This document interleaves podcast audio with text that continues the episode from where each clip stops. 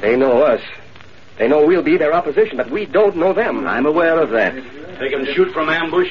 They can lie and steal, murder, anything that's handy. We can't do those things. Our task is not an easy one. And if we fail. America fails.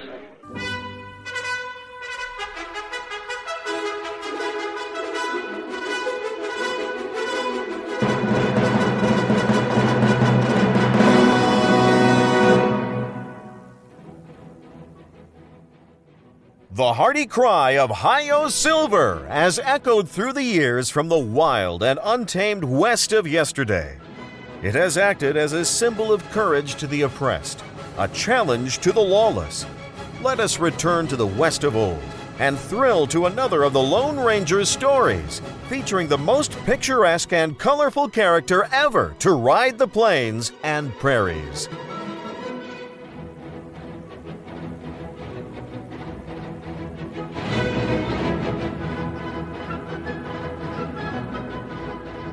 Welcome to The Moral Code Tales of the Lone Ranger. The Lone Ranger lives by a code of conduct. This conduct consists of two major parts the Lone Ranger Creed and a set of guidelines. One of the Lone Ranger's creeds is that God put the firewood there, but that every man must gather and light it himself.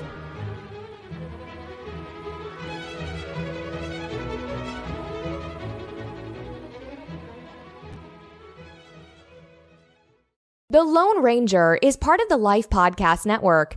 Our goal is to keep adding shows to our network that bring you good family friendly content. If you're interested in becoming involved with our podcast network, please go to lifepodcast.net and click on the Contact Us page. We're also working on a monthly live broadcast designed to connect Lone Ranger enthusiasts. Sign up at our Facebook page to keep up to date. And now, let's listen to another great tale of the Lone Ranger. With his faithful Indian companion Tonto, the masked rider of the plains led the fight for law and order in the early western United States. Whenever the pioneers gathered around the campfire, they talked of his strength and courage, his daring and resourcefulness. And the story of his greatest adventure has come down to us through the generations. Return with us now to those thrilling days when the West was young. From out of the past come the thundering hoofbeats of the great horse Silver. The Lone Ranger rides again. Come on, Silver. Others waiting on the trail ahead.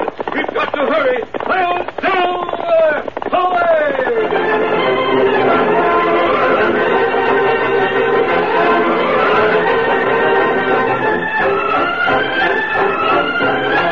St. Louis was a thriving city of contrast, where the culture and civilization of the East hobnobbed with the adventurous pioneer types who had been or were about to be exposed to the dangers and hardships of the vast, unbroken, and frequently lawless settlements of the western states. St. Louis was an important western railroad terminus, where arriving trains had become too commonplace to arouse interest or demand attention. No one seemed to notice that several cars on one train that pulled in after dark were shunted to a siding and left there while the engine moved away. The cars were just outside the limits of the city. The people in the cars were quiet, speaking only in tense, hushed voices. Gentlemen, this meeting may determine the fate of the United States of America. I must impress one thing upon you. What is said or done in this railroad car is never to reach the ears of anyone outside. Hickok. Yes, sir? You're well known in St. Louis. Did you manage to get through the city without being recognized? Yes, sir. The man who asked me to come here said to keep it a secret. Hmm. Cody, does anyone know you're here? No, sir. Before I tell you about the organized threat to the future and security of our country, I'll ask Mr. Calkins to call the roll. Very good, Mr. Secretary. Uh, one thing. Many of you frontier scouts don't know who I am. Let me explain so you'll fully realize the seriousness of this conference. I am the secretary to the President of the United States. When we're ready for him, the President himself will come from Washington. Now, let us have the roll call. Hickok. Yes. Cody. Yep. Stewart. Here. Foster. As the chairman called the roll, the soft light from oil lamps fell upon the faces of government officials, the stern faces of military leaders, and the weather-beaten faces of frontiersmen.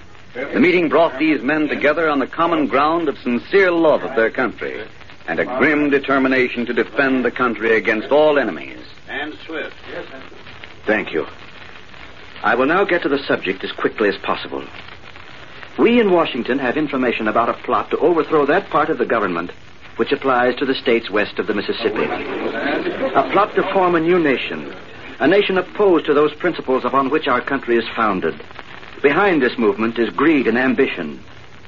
One man, unknown to all of us, who would make himself an emperor in a free land, threatens to destroy all things that you brave men have fought to save. Well, uh, what's known about this emperor? About his plans? Well, very little. Most of what we believe is founded on suspicion and somewhat sketchy dedu- de- deduction. We have reason to believe that his plans are well along, and that he has built up a vast organization. Are any of the members known? No living members are known to us. We do, however, feel sure that some of them hold important posts in the government. There is no doubt that many have become influential in communities in the West. They seem to work from the inside, boring into the confidence of the people they plan to ruin. They are trying to gain control of scattered communities until they are ready to merge all these into a new nation or empire. Hang it, Mr. Secretary, they can't do it. I know what sort of men we've got in the West. Yes, Cody. But you reckon without consideration of the means those traitors employ. While they get control of the communities, other members of this legion spread poverty, famine, pestilence, and death. They destroy the faith of the people in the government. Of that, we have some proof. They teach hatred and intolerance. They arouse suspicion of public officials. They breed mistrust and spawn greed and false ambition. They promise wealth and riches. They're undermining the United States, and they must be put down. You, uh, you speak as though you knew a lot about them. Some of their methods are known. Any individuals? No. How can we fight people we don't know? That is the problem. The problem assigned to us for solution by the President. The way you speak, sir, anyone might be a member of this gang. Mm, that is true. They know us.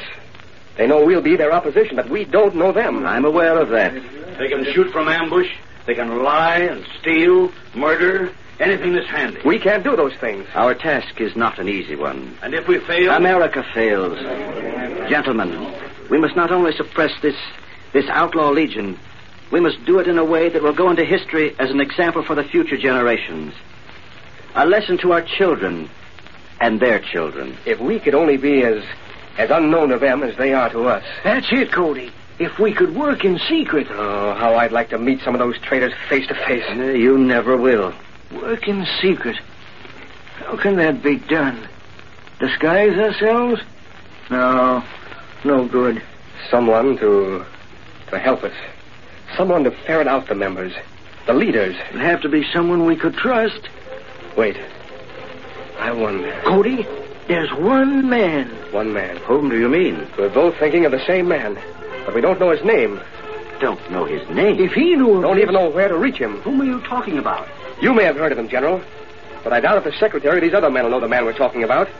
He's known as as the Lone Ranger. Lone Ranger. Yeah, I've heard of him. What is his name, Cody? I don't know. I guess nobody knows his name. He's just called the Lone Ranger. Tell me about him, Hickok. Well, there isn't a man in the country who's handy with a rope, a gun, or who rides a finer horse. Why, he seems to turn up any place he can be of help, and he never waits around for rewards. But I'd bet my neck he's been responsible for the capture of more crooks than any ten men. Hmm. It's a broad statement, Cody. I'll stand on it. So will I. He wears a mask. He rides a white horse. It's called Silver. Now, if we could only get him working for us, helping us. I have heard stories of the fabulous deeds of this man. I don't believe them. Nor I. What's more, I stoutly disapprove of seeking the aid of a man who refuses to divulge his identity. Now, just one minute, Colonel. We're confronted with a situation that calls for all the aid we can enlist. If a man's loyalty to the flag is unquestioned. Now, there's no doubt about that. The Lone Ranger has dedicated his life to the service of the West.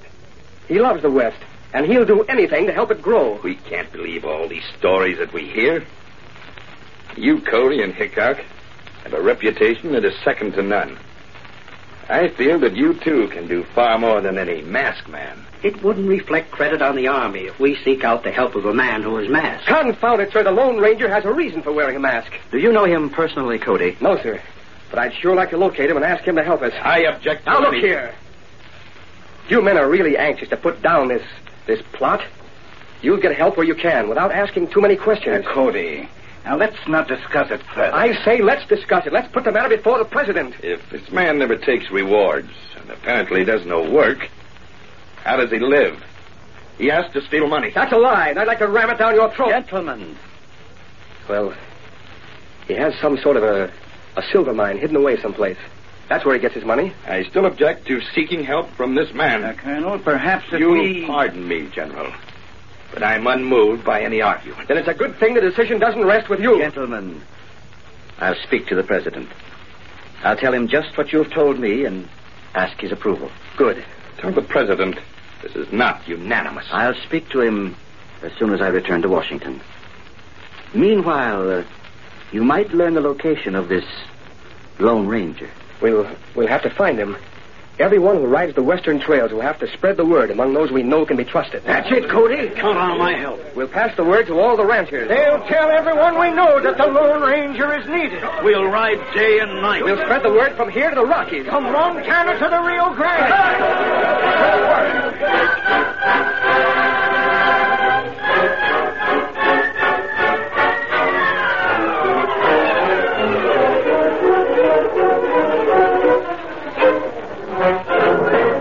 The meeting adjourned.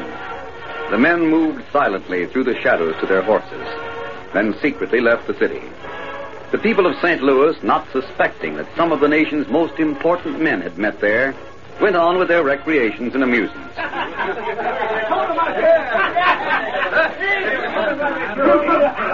The gambling halls and cabarets were filled with pleasure seeking crowds that little realized how the fate of a nation might rest on the developments of the night's conference. But over in one corner of the largest of the cafes, the talk was grim and ominous. One of the men who sat at the table spoke in a voice that was barely above a whisper. Before I say more, you show me a mark of identification? Show me a sign. The man spoken to placed his forearm on the table and drew back the sleeve of his coat. A tattoo mark was revealed on the inside of his wrist. It was small and black, and in the form of an arrow. The Black Arrow. I'm satisfied. Are you suspected? No. I remain in good standing and attended the conference a short time ago. What if you were seen in here without your army uniform? It would arouse no question. I would merely say that I thought it better not to wear the uniform in a place like this. I wouldn't want to reflect discredit on the uniform. From you, Colonel. That's funny. But wait before you laugh. Well, those Westerners wanted to get the help from the Lone Ranger. They did. Well, they must not. I rejected the idea. Good. But he may be fighting us in spite of my objections. I argued as strongly as I could. But Cody and Hickok, I'm afraid, have the secretary won over. He's going to speak to the president while the Lone Ranger is sought for. That's bad. That's bad. We don't know the Lone Ranger. That's just the point. As long as we have our spies on the inside, we can learn of plans that are made to combat the Black Arrow. We'll know who is working against us. But this Lone Ranger, we don't know him. We must get him out of our way. It is important that we know of this, Colonel. Knowing of it, we'll give the necessary instructions to take care of the Lone Ranger. If the Secretary convinces the President that the Lone Ranger should help, there is likely to be another conference here near St. Louis. Between whom? The President and the Lone Ranger. Good. We shall plan accordingly.